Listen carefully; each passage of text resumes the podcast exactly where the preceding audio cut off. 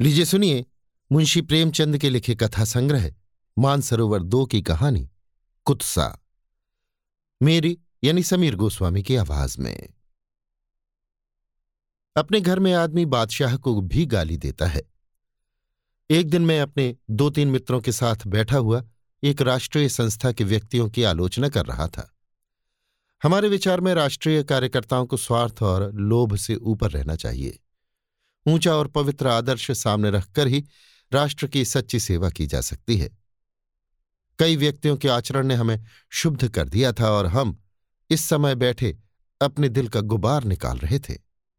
संभव था उस परिस्थिति में पड़कर हम और भी गिर जाते। लेकिन उस वक्त तो हम विचारक के स्थान पर बैठे हुए थे और विचारक उदार बनने लगे तो न्याय कौन करे? विचारक को ये भूल जाने में विलंब नहीं होता कि उसमें भी कमजोरियाँ हैं। और उसमें और अभियुक्त में केवल इतना ही अंतर है कि या तो विचारक महाशय उस परिस्थिति में पड़े ही नहीं, या पढ़कर भी अपनी चतुराई से बेदाग निकल गए। पद्मा देवी ने कहा, महाशय का काम तो बड़े उत्साह से करते हैं, लेकिन अगर हिसाब देखा जाए तो उनके जिम्मे एक हज़ार से कम न निकलेगा। उर्मिला देवी बोली, खैर, काको तो क्षमा किया जा सकता है, उसके बाल बच्चे हैं, आखिर उनका पालन पोषण कैसे करे? जब वो चौबीस घंटे सेवा कार्य ही में लगा रहता है तो उसे कुछ ना कुछ तो मिलना ही चाहिए। उस योग्यता का आदमी पाँच सौ रुपये वेतन पर भी नहीं मिलता। अगर इस साल भर में उसने एक हज़ार खर्च कर डाला तो बहुत नहीं है। महाशय खा तो बिल्कुल निहग है, जोरू न जाता, अल्लाह मियाँ से नाता, पर उनके जिम्मे भी एक हज़ार से कम न होंगे। किसी को क्या अधिकार है कि वो गरीबों का धन मोटर की सवारी और यार दोस्तों की दावत में उड़ा दें? श्यामा देवी उद्दंड होकर बोली, महाशय गा को इसका जवाब देना पड़ेगा भाई साहब। यो बचकर नहीं निकल सकते। हम लोग भिक्षा मांग मांग कर पैसे लाते हैं, इसीलिए कि यार दोस्तों की दावतें हों, शराबें उड़ाई जाएँ और मुजरे देखे जाए। रोज सिनेमा की सैर होती है। गरीबों का धन यो उड़ाने के लिए नहीं है। यहाँ पाई पाई का लेखा समझाना पड़ेगा। मैं भरी सभा में रगे दूँगी। उन्हें जहाँ पाँच सौ वेतन मिलता हो, वहाँ चले जाएँ। राष्ट्र के सेवक बहुतेरे निकल आएँगे। मैं भी एक बार इस संस्था का मंत्री रह चुका हूँ। मुझे गर्व है कि मेरे ऊपर कभी किसी ने इस प्रकार का आक्षेप नहीं किया। पर ना जाने क्यों लोग मेरे मंत्रित्व से संतुष्ट नहीं थे। लोगों का ख्याल था कि मैं बहुत कम समय देता हूँ और मेरे समय में संस्था ने कोई गौरव बढ़ाने वाला कार्य नहीं किया।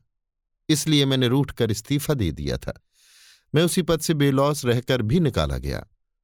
महाशय गा हज़ारों हड़प करके भी उसी पद पर जमे हुए हैं। क्या ये मेरे उनसे कुन्ह रखने की काफ़ी वजह न थी? मैं चतुर खिलाड़ी की भांति खुद तो कुछ न करना चाहता था, किंतु पर्दे की आड़ से रस्सी खींचता रहता था।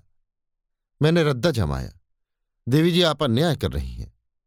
महाशय गा से ज़्यादा दिलेर और उर्मिला ने मेरी बात काटकर कहा, मैं ऐसे आदमी को दिलेर नहीं कहती जो छिपकर जनता के रुपए से शराब पिए।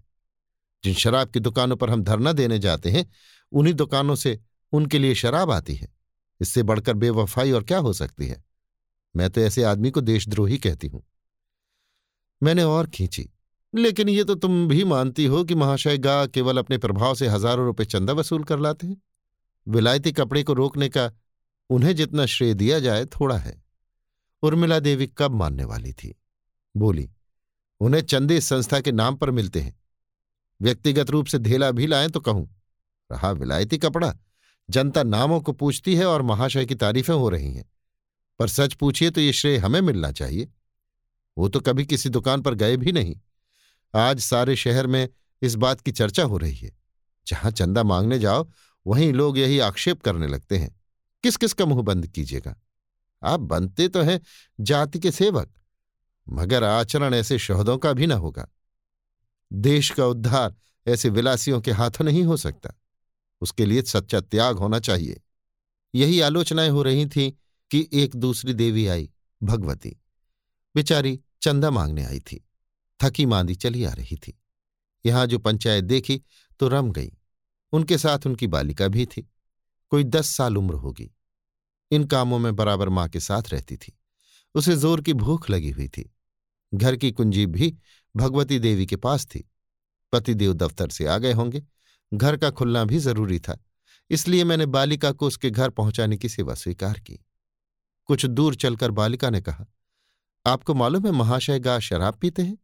मैं इस आक्षेप का समर्थन न कर सका। भोली भाली बालिका के हृदय में कटता, द्वेष और प्रपंच का विष बोना, मेरी ईर्ष्याली प्रकृति को भी रुचिकर न जान पड़ा, जहाँ कोमलता और सारल विश्वास और माधुर्य का राज्य होना चाहिए। वहाँ कुत्सा और शुद्धता का मर्यादित होना कौन पसंद करेगा? देवता के गले में कांटों की माला कौन पहनाएगा?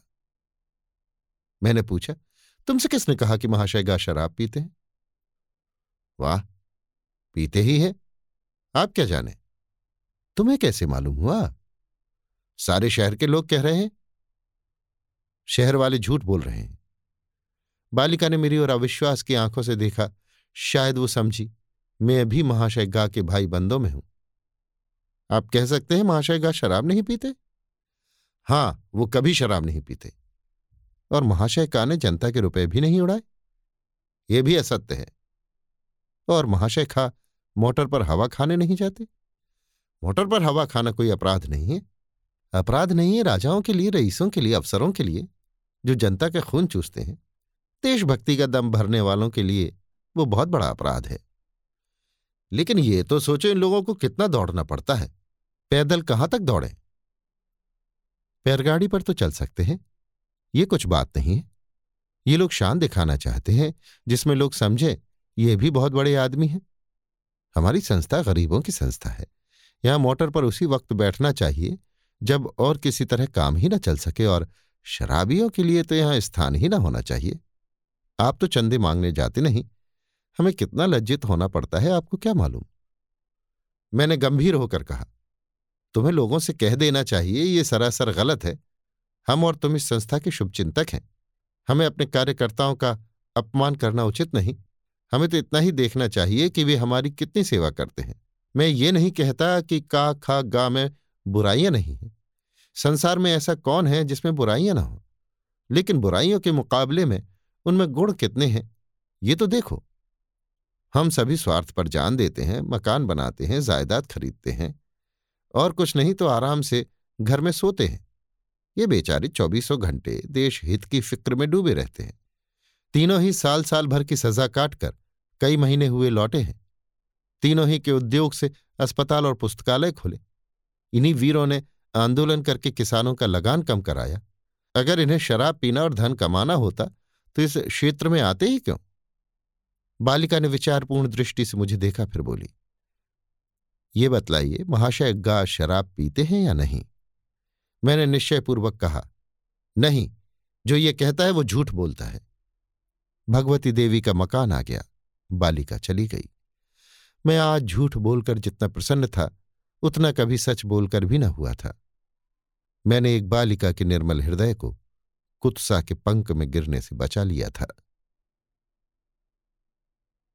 अभी आप सुन रहे थे मुंशी प्रेमचंद के लिखे कथा संग्रह, मानसरोवर दो की कहानी, कुत्सा, मेरी यानी समीर गोस्वामी की आवाज़ में।